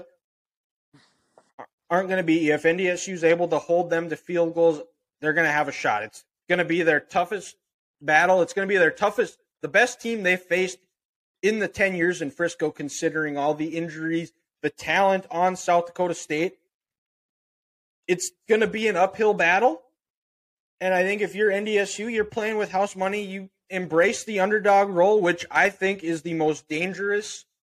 NDSU team is a team that thinks they're get they're not getting respected. They feel like the underdog, like they have nothing to lose, and they've got a shot to avenge a loss from the uh, from a game that they felt like they probably lost more than they South Dakota State won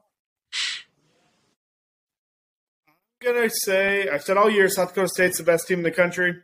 I still believe that. Um, honestly, I could think you can make an argument saying NDSU's a little lucky they're here uh, after a couple calls you late could. in that game went NDSU's way. But uh, I just think SDSU's better. I think they're going to run on them. I don't think NDSU's quarterback will be able to get those passes. I don't think he'll go one for twelve. But Cam Miller is not a good quarterback and I don't think he's going to be good enough to beat South Dakota State as he didn't as he wasn't good enough the first time either, and that was at home. Good. I'm glad. That's good. You think that? I mean, I'm not wrong. I'm not saying you are. I'm I'm glad that you're picking South Dakota State. That's good. But you know that's also you know there there's there there is a rule that you should never go against, and Grant knows this rule. It's from The Godfather. It's you never go against family. Well, you know, uh, and with that logic, Ethan doesn't view Dylan as family, and that's fine. Yep. I, I guess so. I'm not here to tell people who's family and who's not family, but I will say this: if NDC wants to win this game, they can't miss tackles, and like you said, Dylan, they can't they can't turn the ball over because the first time that they're underdogs, and you know, on paper, they're not the best team in, in this game. So they they got to play clean and they got to play mistake free. And and if they don't, you know, it's probably going to be the first loss in a title game, you know, that that they've had. So it, it'll be interesting, but I'm just I'm just kind of glad to finally see that this is an actual title game because it's this is the game that the FCS needs if they want to push their brand because you're going to have probably what two of the top four or five fan bases out there. Um, you might actually get some more people to watch on TV now with the ratings. So it's just you know all in all, it's just it's it's good for the sport to have. They might have more. They might have more viewers in the Rose Bowl. It could. I mean, the Rose Bowl this year, Eh. it seems very much like a dud. It was the lowest rated It- Rose Bowl ever. Only 10 million people watched. That yeah, that doesn't surprise me. It just seemed like just a real dud of a game. Wow, wow, especially once Rising went out Yeah, and e- e- to maybe even before that, the fact that it wasn't on New Year's Day. Yeah, that was be, stupid. yeah. Yeah, something just didn't feel right about that. but back back to the Bison game. Yeah, like I said, I think they're, they're just gonna have. I think have to keep it clean, and if they kind of play with their food like they've done, and you know some games this year, it's gonna come back to bite them in the ass. Yeah, it's there's there's no bones about it. If NDSU wants to win, they're gonna have to play have their best performance of the year. hmm And you know what? We're gonna we're gonna let the chips fall where they may, and we're, we're gonna find out Sunday what happens. If NDSU wins, I m- might be very very insufferable. Just a heads up. I think I might come down with uh, no technology and my house works, so I don't so I don't have to talk to you for about ten days. Yeah, no, you couldn't do that. I said, I don't even know what the longest we've ever had where we've gone where we haven't talked for. like I said, I said I might. I'm not saying I will. You might. It's- I'll give you Craig's number. You can text him about it. I don't know who Craig is. Do you My think- dad. Come on, man. Oh, the gotcha. Oh. He's the Jack. Okay. Come on. It's Oh, gotcha. just Yeah. South Okay. Dakota State. That sounds. I'm good with that. I'm good with that. I forgot your dad went to uh, South Dakota State for a Oh, yeah. second there, but okay. Brain. NDSU, SDSU, 12 p.m. Mountain Time on Sunday. On Sunday, we'll have a preview with Zach out Saturday. That'll be dropping at midnight on Saturday, so stay tuned for that. Hit the subscribe, like on wherever you get your podcast, and on YouTube as well. Stay tuned for that. And with that, let's move over to the national title that's going to be played on Monday at SoFi Stadium, which they are not allowing tailgating. Can you believe that? There's probably no parking lot. Yeah, it's Probably no parking. Yeah, no. Stupid. It is And stupid. also why we should be playing a national if a champion if a national championship game is in LA, it needs to be in Pasadena at the Rose Bowl. Not just L.A., California. California, yes. Yeah. But at five, this one's at five thirty Mountain Time on ESPN. Georgia right now is a 12 and a half point favorite in this game. I think if you're Georgia and you're looking at this, they the secondary has been a disaster their last two games against LSU and against Mm-hmm. Ohio State. That's they've got to figure that out. They've got to find a way to keep Quentin Johnston in check. I I think you almost have a you almost bracket him, and you know you have somebody pointing him out at all times where he is on the field because he's going to be a top ten pick in this year's draft. Uh, the other part too with TCU is, is I is Kendre Miller right now. It says he's questionable. I'm not sure if he's going to be able to play. I think if he if he's able to play, that's where you re- you'll really see TCU TCU's offense take off because with his running game, he is him and Max Duggan. They're both very effective, and that's really where when they're they've got the run the run game going, and it opens up the play action and the the passing game so much more, which they want to do. And I think if you're uh, Max Duggan, or well, uh, and if you're TCU, the big thing is is similar to what they did against Michigan. Win on first and second down on offense. You know, stay ahead of the chains, make it third and manageable, and don't let that pass rush for Georgia where they can just tee off go where it's obvious passing situation. And I think with a strong run game, they're going to be able to do that. And the other part is, is they have to execute on on third down. I think they have to convert at a 50% clip to have a shot shot to win this and if you're Max Duggan, you've got to have the game of your life. You have to go Vince Young in 06, Deshaun Watson in 2016, second half Tua Tagovailoa. Uh, you have to have that. You have to have a Vince Young type of moment or a in a sense, a Heisman moment to beat beat a team like Georgia. Well, and and also, you know, like you said, um, Georgia's secondary has been, you know, has been suspect to say the least, um, in these last couple of games. Well, if Jalen Carter and the rest of that front four can't get after Max and this TCU offensive line, with Sonny Dykes being a disciple of Mike Leach and this air raid offense, they're going to find holes in this defense. They're going to find a matchup they like. They're going to take advantage of it. It could be a long. It could be a long day at the office for Georgia. So then in return, George knows that, and what's Kirby going to try to do? Probably try to do something Michigan didn't do and identify and um, you know own the line of scrimmage and try to really slow this three three five defense down. So I'll be intrigued to see on a short week or you know limited time to prepare. How does Georgia get ready for this front that they haven't seen all year? Um, how much how much you know live practices are they doing where they got guys slanting and offensive linemen need to talk and react, or are they just going to learn on the fly? That that'll be something interesting to see if Georgia can, if they can um, establish the running game early in this game, because they figured out this three-three-five defense in this front, and if they can't, TCU is going to hang around in this game. But also for TCU, you can't have your quarterback go nine of twenty-three at one point in this title game like he was against Michigan. If you're nine yep. and twenty-three against Georgia, it's going to be 27 to 0. Yeah, I think another thing too if you're Georgia, I think it's very important your your D line is able to get pressure without blitzing mm-hmm. and drop those linebackers back into coverage and really close off those throwing lanes and make it difficult where Duggan he doesn't have time or he's staying in the pocket where he's not able to scramble and receivers aren't able to move around based off what he's doing. And then if you when you get to him, you have to get him on the ground, unlike what Michigan was it wasn't able to do. Yep. Where he was just running around, um, doing whatever, making plays with his legs. So then receivers they abandon their normal route and they just try to get open because their quarterback was running for his life, and they made a lot of good plays with that. So you know Georgia and Georgia did the same thing against Ohio State.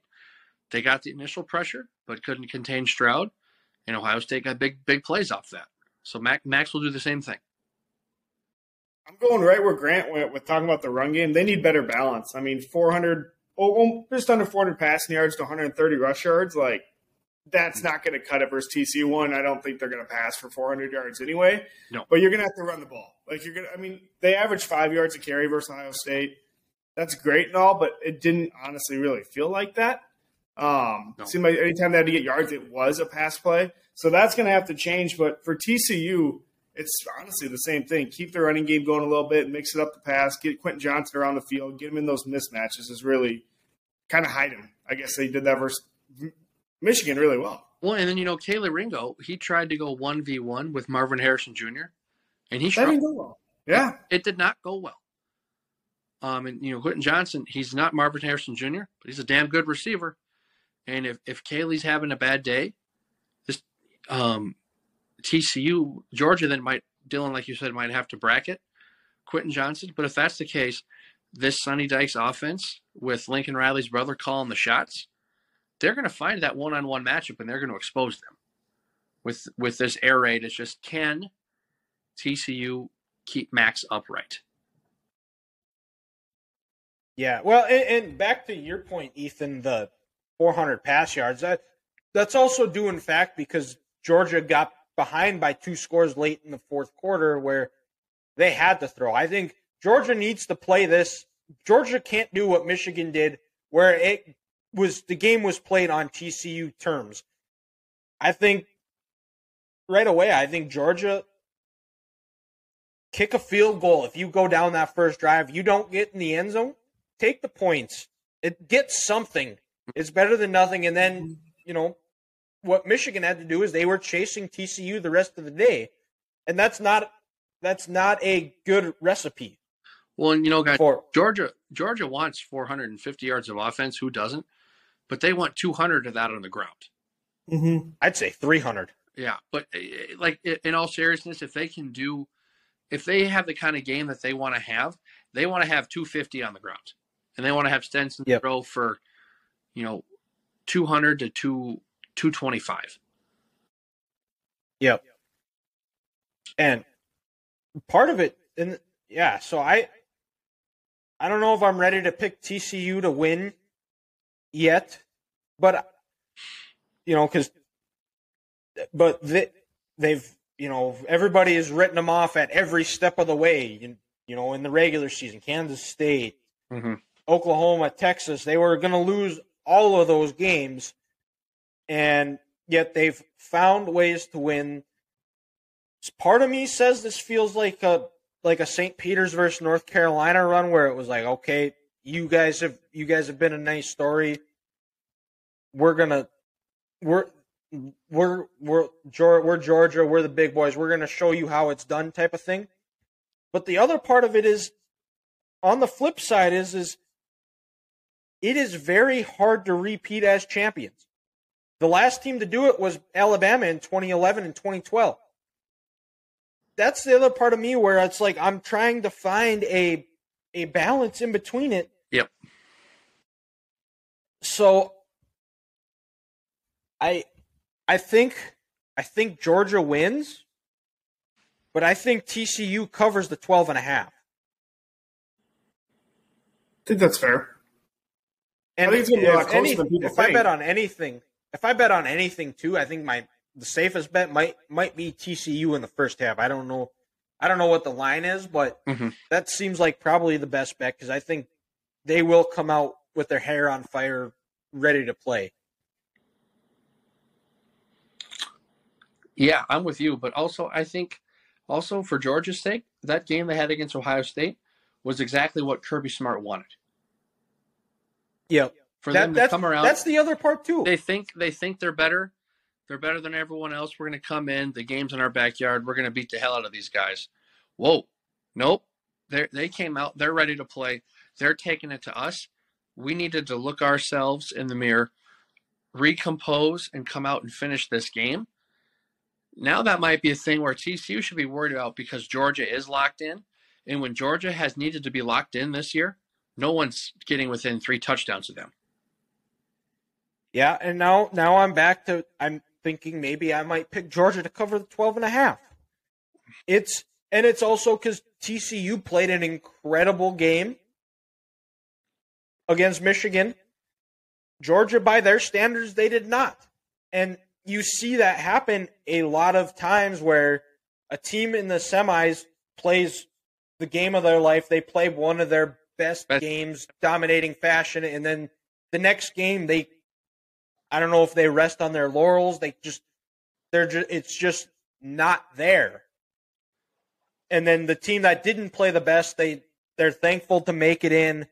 They go and they just blow the doors off in the championship game. We've seen that a thousand times with NDSU, where they've they've had battles in the semis and then the championship games are just blowouts.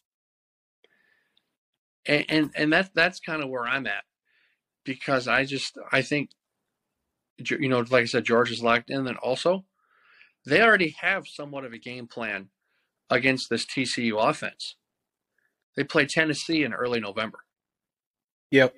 You know, it's that same offense there, and I think they'll be able to lean back and really watch that film and see what worked and what didn't work. And then they'll be able to impl- implement that on, uh, you know, Monday night this week. And then also, I think Stetson's going to sit back and realize, you know, I was pretty much out of character in that Ohio State game. I'm going to take a deep breath. I'm going to be calm. I'm going to be who I have been all year. And we're going to go out and we're going to win this game. Yeah. So I guess we're gonna see what's gonna happen Monday night. Can't And wait. you'll have to come back on Wednesday or Thursday to find out what we think, what we saw. We'll digest it all. But let's uh let's let's put a bow on this show and let's wrap this up with curveball of the week. And I have curveball of the week this week. So, fellas, it is New Year's. New Year it, is the new year. It is 2023. And I, I think it's just like a pretty standard question here. It's just a traditional question is is what is your guys' New Year's resolution if you have one? And if you don't say you have one, just for the sake of saying it? Well, um, I'm running a 10k in June, so I guess that is that's my New Year's resolution. All right. You just gotta gotta get that cardiovascular. Um, and Got to start here soon. now, if I'm not mistaken, Ethan, are you running this in in the, in the altitude out there in Colorado? We're actually doing it in uh, Charlotte now. Ooh, that's gonna be worse. Ooh, It's gonna be hot. oh, oh. you're not gonna. but, but it's at 6:30 at night. It's still gonna be humid out. It's still gonna be It'll be humid, humid, yeah. but Yeah, you're not, Hopefully, it doesn't rain that day before, because that's going to be even worse.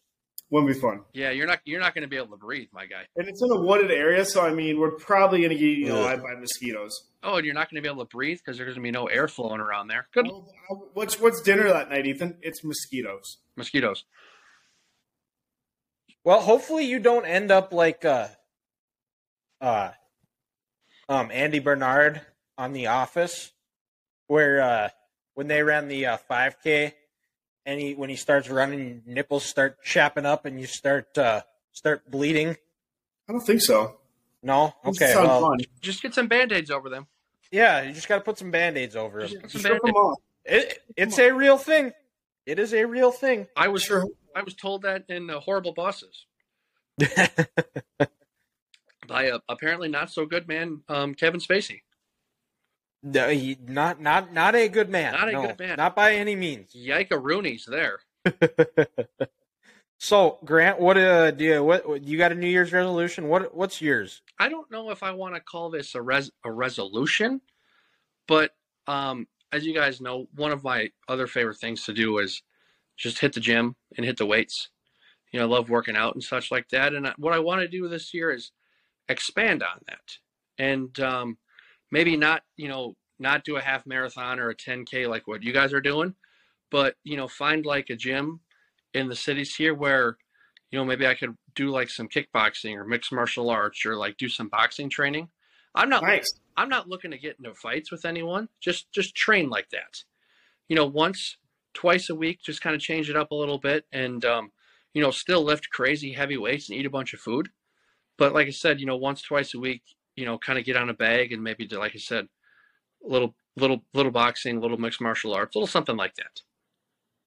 Okay, I like it. Ethan, what what's going? You know what's going to happen is just by like May, every time we go record, Grant's going to be sitting on here with like a tap out shirt. He's going to have his back hat on backwards. I'm gonna have a uh, a tat, neck tattoo. Yeah, probably a neck tattoo. No And regrets. Yeah, Yeah, not yeah, no, not- no regret. He's not going to have it on his chest. He's just going to have it on his forehead. not even one letter, not even one letter, son. Nope.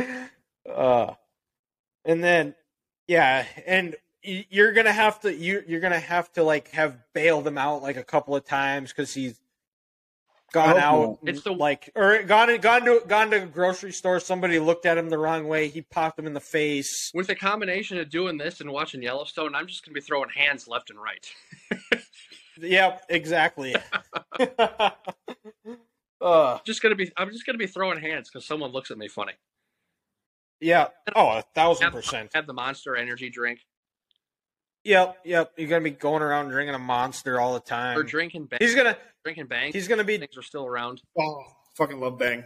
he's gonna he's gonna go he's gonna trade in his Nissan for a for a big jacked up pickup, get it all decked out. He's gonna have a lift kit, everything. The dual he's gonna have Yep, he, and he's his license plate's gonna be like flexing or something. I'm pumped.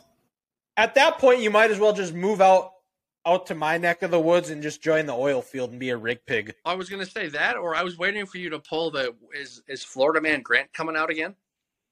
You would I don't need uh, that might we we might have to figure out a new name if that were to happen. That were to happen. Oh boy, that Yeah, so I'll I'll I'll I'll get back to you on it. I don't know if it'll be over a podcast, but I will I'll think of something and let you know what there we go. and you can let me know. But Yeah, so like I said, my not sure if it's a resolution, but that's what it is. hey, that's a good one. That is something different. Mhm. So and you know, we wouldn't try to we, nobody would want to mess with you then. So you know, we've got kickboxer Grant, Always, I'm just you know just a big dude in general. No, or or are you are are, are you going to be Grant Tate? oh, take Like douchey name. You know who you know who I'm talking about though, right? I know exactly who you're talking about. because he was a kickboxer, Yes, he was. Uh, oh, and he's going to be wearing you're, you're to be wearing your sunglasses Sungla- inside all the time. Yep, I'm gonna I'm gonna adopt I'm gonna have I'm gonna find a second brother and we're gonna be smoking cigars all the time uh, while while we're doing a different podcast. Uh, But also You'll be Oh. you'll be no you'll be you'll just be sitting up in your upstairs watching watching TV with Alec. You're just gonna be lighting up a lighting up a stogie, and Alec's gonna looking at you like, "What are you doing? This is my house. You can't smoke in here. I make the rules, not you, not you peasant. you know It might be your house, but I wear the pants at this house. you know it's funny people know Andrew Tate from the TikTok such, but people forget he was a world champion kickboxer. and also a no, he wasn't. A, his dad was a world. He was a grandmaster chess Mhm. at chess. Wow. which shows why he's maybe not smart, but he can put an argument together for anything. He's very Oh yeah. He he could sell uh he, he could sell uh, ice to an Eskimo. yes, he could. And So could you imagine getting in a courtroom with that guy? nope. Oh, Nope. you, you'd quit just because he wouldn't stop talking. Yeah. that's why that's why he's an alpha male and we're not. That is correct. And well, mine is if you guys follow me on my social medias, I posted it on New Year's Day. Last year I read I read 13 books. It's something that I, I did in back in 2020, something I found a lot of just enjoyment and just kind of something that relaxed me, took my mind off of things was when I would just sit down for however long and read read read a chapter for chapter a day. I wish I would have been more consistent where I actually said I've read a chapter a day, but didn't always happen. Uh, so this year and last year I said I was reading 13. This year I'm going to try to do 14 books Well, there we go. in 12 months. There you go. So I'm already on book one. It is called Killing of the Stars by Bill O'Reilly. It talks about the death of Elvis, John Lennon, and Muhammad Ali. Sounds interesting. Yeah. It, it talked about how like fame is is essentially what killed them. Uh, watching the watching the Elvis movie, if you guys have seen it, it would make sense of how fame eventually led to his death. hmm Uh, and we we talked about this in a group chat, so we got some exciting things coming down the pipe. Is once football season gets over, probably maybe even after March Madness, I would say, because it's still still a uh, busy time. And then after that, everything kind of dies down for a while. Is we talked about this? Is we're going to do a book club, and we'll let you guys know what the uh, book is as uh, as that approaches. But we, I think we have it locked down of what book we are going to do. So stay tuned for that. And that's all we got for this week, you guys. Thank you guys for listening. Check us out on all of our social medias: Facebook, TikTok, Twitter, Instagram. Uh, 3GTB podcast on Instagram, Twitter, TikTok. Uh, Facebook is the Three Guys Talking Ball Facebook page be posting content on there. We'll be posting shorter sh- segments of the show on YouTube. Subscribe there. Subscribe wherever you get your podcasts. And got the special episode Saturday that I've talked about. So that puts a bow on this week's episode of the Three Guys Talking Ball podcast. Thank you guys for listening, and we'll talk to you next week.